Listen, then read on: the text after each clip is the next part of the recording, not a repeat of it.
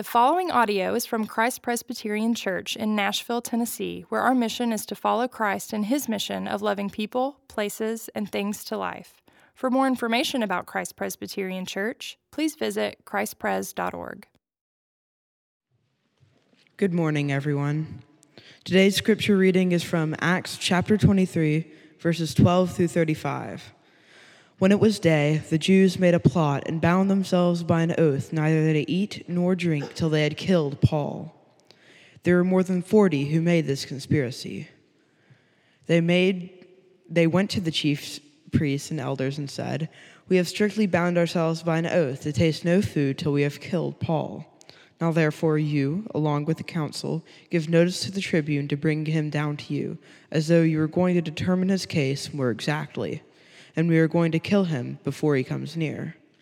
Now the son of Paul's sister heard of their ambush, so he went and entered the barracks and told Paul.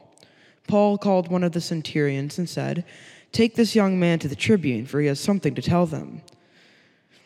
So he took him and brought him to the tribune and said, Paul the prisoner called me and asked me to bring this young man to you, as he has something to say to you. The tribune took him by the hand, and going aside asked him privately, What is it that you have to tell me? And he said, The Jews have agreed to ask you to bring Paul down to the council tomorrow, as though they were going to inquire somewhat more closely about him. But do not be persuaded by them, for more than forty of their men are lying in ambush for him, who have bound themselves by an oath neither to eat nor drink till they have killed him. And now they're ready, waiting for your consent. So the tribune dismissed the young man, charging him, Tell no one that you have informed me of these things. Then he called two of the centurions and said, Get ready 200 soldiers with 70 horsemen and 200 spearmen, and go as, and go as far as Caesarea at the third hour of the night. Also provide mounts for Paul to ride and bring him safely to Felix the governor. As he wrote his letter to this effect, Claudius Lysias, to his excellency the governor Felix, greetings. This man was seized by the Jews and was about to be killed by them when I came upon them with the soldiers and rescued him, having learned that he was a Roman citizen. And desiring to know the charge for which they were accusing him, I brought him down to their council. I found that he was being accused about questions of their law, but charged with nothing deserving death or imprisonment. And it was when and it was disclosed to me that there would be a plot against the men. So I sent him to you at once, ordering his accusers also to state before you what they have against him. So the soldiers, according to their instructions, took Paul and brought him by night to Antipatris. And on the next day, they returned to the barracks, letting the horsemen go with him on. When they had come to Caesarea and delivered the letter to the governor, they presented Paul also before him. On reading the letter, he asked what province he was from. And when he learned he was from Cilicia, he said, I will give you a hearing when your accusers arrive. And he commanded him to be guarded in Herod's praetorium. This is the word of the Lord. Praise be to Christ. Thank you, Charlie, for reading that most intriguing passage of Scripture. Uh, I don't know if you noticed that, but uh, the word kill shows up four times. It's not the kind of text that you get excited when you're like, oh, you're preaching from this text. So, um, well, text like today is a poignant and powerful reminder that we don't understand the will or the word of God completely or exhaustively. Just as there are things that happen in our life, individually or collectively, ecclesially or nationally, that elude our grasp to understand, we don't understand it all, but God surely does. Isaiah 45, verse 15, says of the God of Israel, Truly you are a God who hides himself, O God of Israel, the Savior. The Lord's presence does not mean the absence of problems and predicaments and pain. It simply means that the Lord is not only aware, but also is present in the middle of our predicaments, pain, and problems. He is furthermore, much more than that, through these things, transforming us into His own image. We often forget this, but the purpose of the Christian life, the purpose as to why you're sitting there and listening to uh, the liturgy of confession, singing together with these beautiful songs and the choir and praise team, and even reading of scripture, and now reading the, the uh, hearing the word of God interpreted, is so that we will have someone translate that for us. As our brother read that Psalm 27 in Hebrew, let's say you just heard it, and there's no nothing on the screen that says, you know, Psalm 27, then while those words are beautiful and evocative, but we wouldn't know what it means. You see what I mean? So the sermon time is a time for us to read the word and interpret it so that the people of God could be edified for the end purpose, the end game of becoming more and more like Christ in our life. As it says in 2 Corinthians 3 17 and 18, now the Lord is a spirit, and where the spirit of the Lord is, there is freedom. And we all, with unveiled faces, contemplate or reflect the Lord's glory. We are being transformed into his image with ever increasing glory, which comes from the Lord, who is the Spirit. For Paul the Apostle, that is the very apex of the Christian's ascent to the Mount of Transfiguration. Starting with the transaction upon the cross as the touchstone of the identity remaking of the Christian. No matter what country you're from, no matter what cultural background, socioeconomic backgrounds, zip codes you may be from, one thing that brings us together is the transaction upon the cross and the empty tomb reunites us and reweaves our identity. It continues on with the transformation of the believer's life into the image of God in the power of the Holy Spirit and ultimate transfiguration of the universe as the end comes to the new beginning of the cosmos. So we see from today's text, we ask, what could this text mean? I, some of these texts are hard to see what the purpose is. Two, we let these texts be used as our liturgical and existential guides. At least as a preacher, uh, this text and wrestling with this text brought me humility, greater dependence on the Lord, and also freedom in this task. I don't have to explain everything to you adequately, though I will try.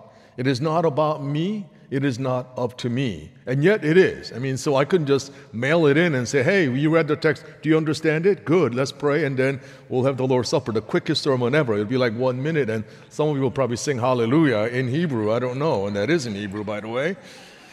So I spent perhaps more time in prayer and wrestling with God than the time I had to actually sit down and write out the sermon partly because of the language of killing, but also because of what is going on in, in the land, as we heard earlier about Israel and the Gaza Strip and all of that in the Middle East, but not just in the Middle East, but throughout our world. At the grammatical historical level of this text that we have read, we see the zeal, the word zeal, um, kind of implied there and contained there. A group of more than 40 Jewish men vowing to abstain from food until they kill Paul. We also see this conspiracy plot leaking to Paul's sister. Did you know that? Paul's sister, through her son, ultimately reaching the centurion, who then told the Roman commander, aka the tribune. Then we read a letter from Claudius Lysias, who is the tribune himself, who is called a Kiliarchos, meaning a military officer with about 1,000 men under his charge. He writes a letter to Felix. Here we also see the zeal of a Roman official to not let anything disturb the emerging and established Pax Romana, peace of Rome. And we also see the zeal of the Roman citizen whose ultimate citizenship was in heaven, the detained Christian named Paul of Cilicia. Zeal, Z E A L. What comes to your mind when you think about the word zeal? For me, one of the things that I think about when I think about zeal is I'm really zealous about golf. I'm not a good golfer, mind you. I actually I'm the kind of golfer who just goes to the, you know, somebody invites me to come and play. I just show up without just going to the driving range, and I usually use a mulligan in the first hole, and I just play. I just love playing, but my zeal for golf is not based upon years of experience or knowledge. You know, so for about eight years of my life, my wife and I and our son lived on the Ingram Commons on Vanderbilt's campus. And uh, one year I had uh, the, the uh, pleasure and privilege of living with a student who uh, was on the women's golf team at Vanderbilt. And that's an SEC team, and that's a very good team. And she said, Oh, Dr. Lim, I heard that you're a golfer. I said, uh, Yeah, sort of. She goes, Well, love to play with you if you want to. I said, Oh, okay. And so uh, we played one round of golf at the uh, Legends Golf Course, which is not an easy course. And then I thought it'll be just me and this student, but she brought two of her teammates, one of whom ended up playing for a short while the, on the LPGA tour. So I just showed up. I didn't go to the driving range. I said, let's play. And then it became palpably clear to me and to them that there is a huge gulf, right? That they were, you know, shooting like one over, two over. I was about 20 over by the fourth hole or fifth hole. And it was embarrassing. But you know what else? When you're actually, when your zeal is not matched by knowledge or experience, you get even more nervous when people are watching you. And, you know, and, and I was trying to putt, and it just, everything was a mess except for the fact that I got to enjoy a great round with you know, students who, who are at Vanderbilt. And, but the word zeal, when I think about the word zeal, I'm zealous about golf. I played around yesterday. It was scores about the same, but I didn't care. It was a beautiful autumn day. Got to be with some friends. And so I'm the kind of golfer that you want to invite, right? Because you would always feel great about your game because here's a guy who's going to be much worse off than you are. All right, anyway. So, for the rest of our time, we want to talk about zeal. We want to talk about zeal that may not have been kind of based upon knowledge. And we'll consider these three points throughout our time together. See, zeal alone can't get you there, and wherever there is. First point is zeal alone can't get you there, the Jewish version. The second point is that zeal alone can't get you there, the Roman version. And third point is that zeal alone can't get you there, the Christian version. Ready? All right, let's go. The first point is that zeal alone can't get you there, the Jewish version. We see that in verses 12 through 21. Here is a really a powerful conspiracy plotted. Imagine you have a 40 men self-selected for one singular aim to assassinate someone. Their all consuming zeal will not rest until this man, in this case, Paul, Saul of Tarsus, a Pharisee, who began to spout and spread some dangerous heresy about the Messiah coming from Nazareth. They were determined that we want to actually, because in so doing, we're actually doing God a great service to God. I don't want you to mistake this. They were not merely bloodthirsty men, far from it. They really believed that in so doing, they were doing service to God in the same way that Saul of Tarsus on the road to Damascus, Damascus was believing that he was doing the same thing. They were 100% convinced that they were right and that the God of Israel was on their side also. How do you know that? They even enlisted the help of the highest earthly court of divine arbitration called the Sanhedrin, comprised of the chief priests and the elders. The latter entity saw its reason for existence as the maintaining and sustaining of the law of Yahweh, the God of Israel. The other 40 plus men were burning with a zeal to keep the same law pure and uncontaminated, and they were 100% convinced that Paul, of, Paul or Saul was guilty of it, thus must be punished by killing him. Zeal alone cannot get these men to their desired end. Let me ask you do you think that these men pondered, hmm, what if we were misguided or misdirected or just plain wrong? Let me illustrate it this way. So, I received hundreds of books from you to review and assess since I began teaching full time in year 2001, first at Gordon Conwell Seminary in Boston, and since 2006, right here at Vanderbilt University. And innumerable others have recommended books to me, ranging from middle school students as CPA, or the one girl say, you should read this book, oh, and from single moms, from the vendors that are contributor to professors from Oxford and Yale, and what have you. But one very memorable book I like to talk about here was recommended to me by a friend of mine who used to be an RUF minister in the West Coast, now is directing the Southeast region uh, of RUF uh, right now, Britton Wood. He told me that I should really read Chuck Klosterman's book called But What If We Were Wrong? Thinking about the present as if it were the past.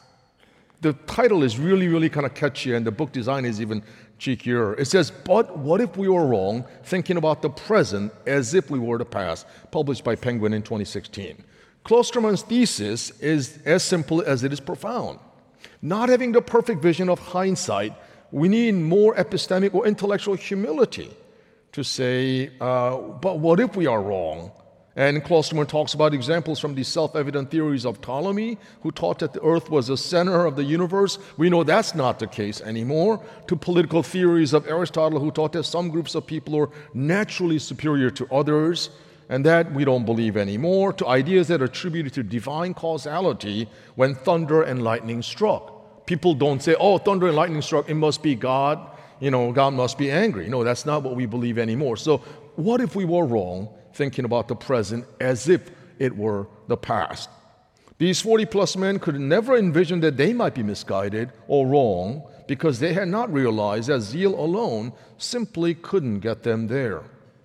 Think about Moses in Exodus chapter 2, who, in his zeal for his own people, especially when he saw them suffering in the cruel hands of the Egyptian masters, he killed one of them. He killed an Egyptian. That, that zeal did not get Moses to where he wanted to go. He was misguided and ended up being wrong about the method of deliverance for his own beloved people.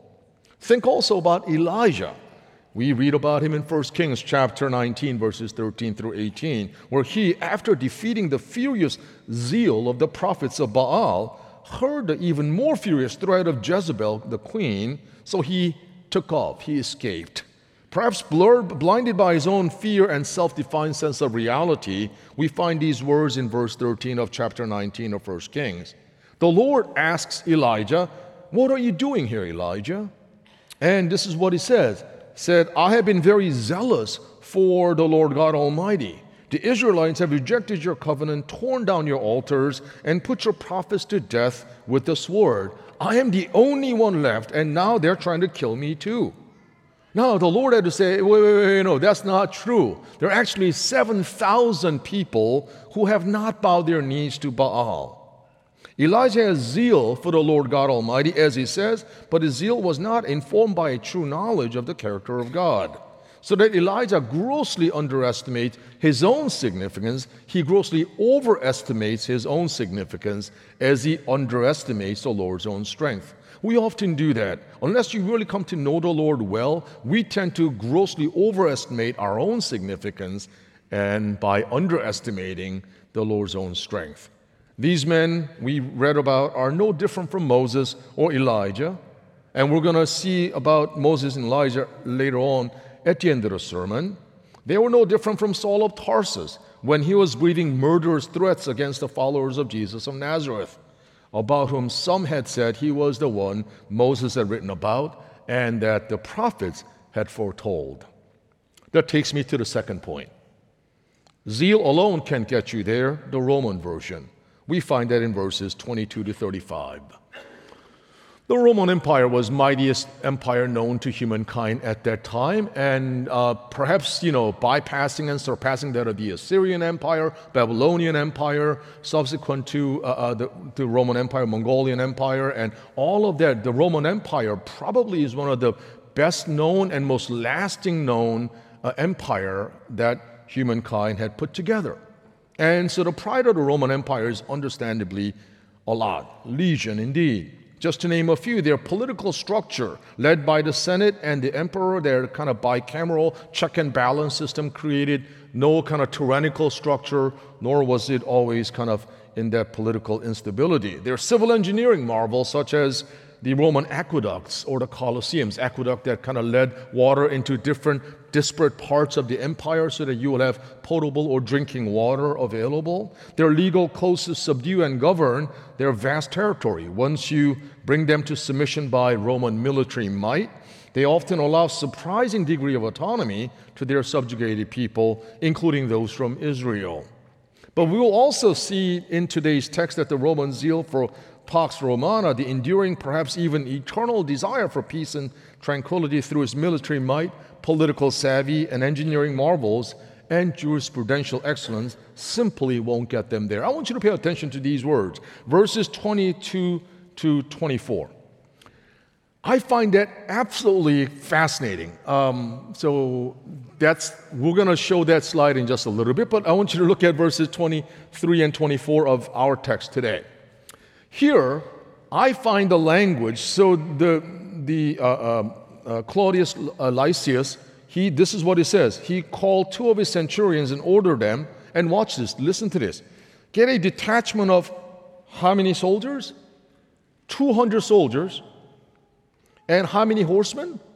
70 horsemen. And how many spearmen? 200. Did you hear that? So, okay, we're going to transport a prisoner. We're going to transport, and this is what it is transporting of a prisoner. How many men do we need? We have at, right now 470 people, right? 470 people, 200 spearmen, 200 soldiers, 70 horsemen in order to carry and you know kind of make sure that one prisoner is going to be brought to safety 470 people versus 40 people why all of this kind of overmatching of numbers you see rome was almost to a degree of being freaked out about their own safety and tranquility and, and political kind of you know uh, stability they were wanting to make sure that they were kind of zealous about their empire's security, their empire stability. They were going to spend 470 people and then give Paul, this prisoner, horses for Paul too. I find this absolutely hilarious as well as marvelous that the Romans said, okay, we're going to make, we're going to show who is in charge. We're not going to let any of the Jews, any of the Gentiles, any of whoever come in our way of protecting somebody and preserving our sense of peace and tranquility. Our nation, we're the best. We're going to show who's boss. Underneath all of it, watch this, is there zeal to make sure that the Roman way is going to be preserved. The Roman way that they had so believed in their jurisprudence, their political structure, their military might, their you know, civil engineering kind of marvels, all of these things they thought would actually bring about true and lasting peace and tranquility. You know what? That didn't happen. Look at verse 22. See, this Claudius tells a young boy who told him about the secret conspiracy plot to kill him. I find this also really hilarious. He says, Hey, don't tell anyone you, you reported this to me. How do we know that? This was reported. This was reported because someone told us about that. And then, not only just a few people, but now 2,000 years, more than 1 billion people have been, you know, let in on this kind of thinly veiled, thinly kept secret. So much for the Roman zeal to keep things going their way and keep things hush, hush. We see that, that this um, Claudius wants to defend, uh, you know, he, he now not only has 470 men covering and protecting Paul in this you know, security, uh, the prisoner transfer, but he also writes a letter to his higher up, Felix. And this is what he says that that was the established method of governance, that they're always going to defer to the higher ups, which is understandable. We also see that in verses 27 through 30, that Claudius presents the Jews as driven by passion and zeal. The way that he describes the, the, the Jewish people is like they're always kind of in a fits of rage and passion, but we, the Romans, we know better and we're much more advanced than they are that their zeal is to keep things under their stability and control. And that, that, that their law Rome, a fair trial and justice for all, we got it. This is our zeal. We're going to be zealous to keep this. Yet we shall also see that the Rome's zeal for its own glory simply couldn't get them there. The irony of irony is this that Emperor Constantine, around 325, kind of called together this uh, Council of Nicaea. He also sanctioned Christianity as a, a, legitimate religion and eventually made Christianity the religion of the entire Roman Empire. And that is the real interesting kind of end of this irony, right? The end goal of the irony, the despised religion from the margins of the empire. See, if you're Roman emperor, you didn't think that much about what's going on in Jerusalem. That was just kind of like, who cares? What's really happening is in Rome, right? That's where it's at. And, and in the margins, you know, if you're living in, I don't know, New York City, do you think a lot about what's going on in I don't know, wherever I mention, I'm, somebody's going to be offended, so I'm going to hear, hear about it tomorrow. So let's say a, a, cultural hinterlands, you think, okay, nobody cares about that region. Well, that's sort of like where this is. And Christianity grew up in that region and, and basically overturned and took over the empire. So the, your, that, that zeal alone can get you there. The Roman version is where it's at. That leads me to my third and the final point. Zeal alone cannot get you there, the Christian version. And we find that in verse 11. So let's see on, on our screen this very pivotal text that wasn't read for us, but I think it'll be really important. I was preaching uh, from this text last Sunday on our Music Row congregation, and this, I think, was really a, a, a kind of eye opening verse to me because you may know the story of Paul. Paul had been, uh, he was on the road to Damascus to arrest and, and to really put out the spread of this heresy called the way. The, you know, the way of Nazareth, right? The way of Jesus of Nazareth. And he encounters this Jesus of Nazareth who had been resurrected and he encounters he encounters Jesus and is temporarily blinded and then he's healed and then he goes away for about 3 years into the desert in Arabia. And after that time period he comes back and he becomes the most ardent defender of the way. So no i mean understandably some of the apostles like is this guy for real? Is that some kind of show? Because is he going to actually do that and arrest all of us and there was an understandable fear about paul Right? So Paul now is having to assuage people, and he's really led by the Holy Spirit, and he says, keep in step with the Holy Spirit of God, because in so doing you will know who you are and whose you are.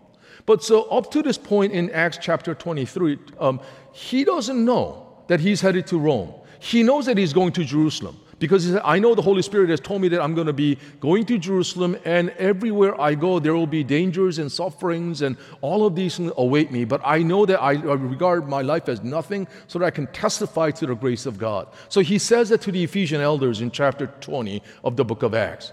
But in this text, as you see right there, can we read that together if you're able and willing? The following night, the Lord stood by him and said, Take courage. For as you have testified to the facts about me in Jerusalem, so you must testify also in Rome. Did you hear that? So you must testify also in Rome. That bit is news to Paul. He thought he got to Jerusalem and then he's kind of getting ready to testify to the grace of God. But now he hears, and who told him that? It is the Lord. It is the Lord standing by Paul as he's waiting in, a, in a solitary confinement, waiting for trial, Jesus shows up to Paul at night and says, You know what? Be of good cheer. Take courage. Do not be afraid. Take courage because as you have testified about me in Jerusalem, you must do so also in Rome. He's saying, Okay, I'm going to show you where to go. You don't know where to go, but I am here with you. And so, this zeal alone can't get you there. The Christian version is this even many Christians can be misguided in their zeal to serve God. Even many Christians, in your you know, desire to defend certain somebody's cause and so on, we need to really ask, ask ourselves a question but what if we were wrong? And how do we get away from that? Paul knew that religious zeal simply cannot get you there. Paul also saw that political zeal for law and order, in the case of the Roman Empire, simply cannot deliver what you truly desire in life. Paul experienced it, as I said, most painfully and poignantly as he met the resurrected Jesus on the road to Damascus. The same Paul we find in verse 11, which is part of last Sunday's sermon, is, is that, that you must also testify in Rome. That was something new. Going to Rome was not yet known to Paul, and he says, I'm going to Jerusalem in Acts 20 24.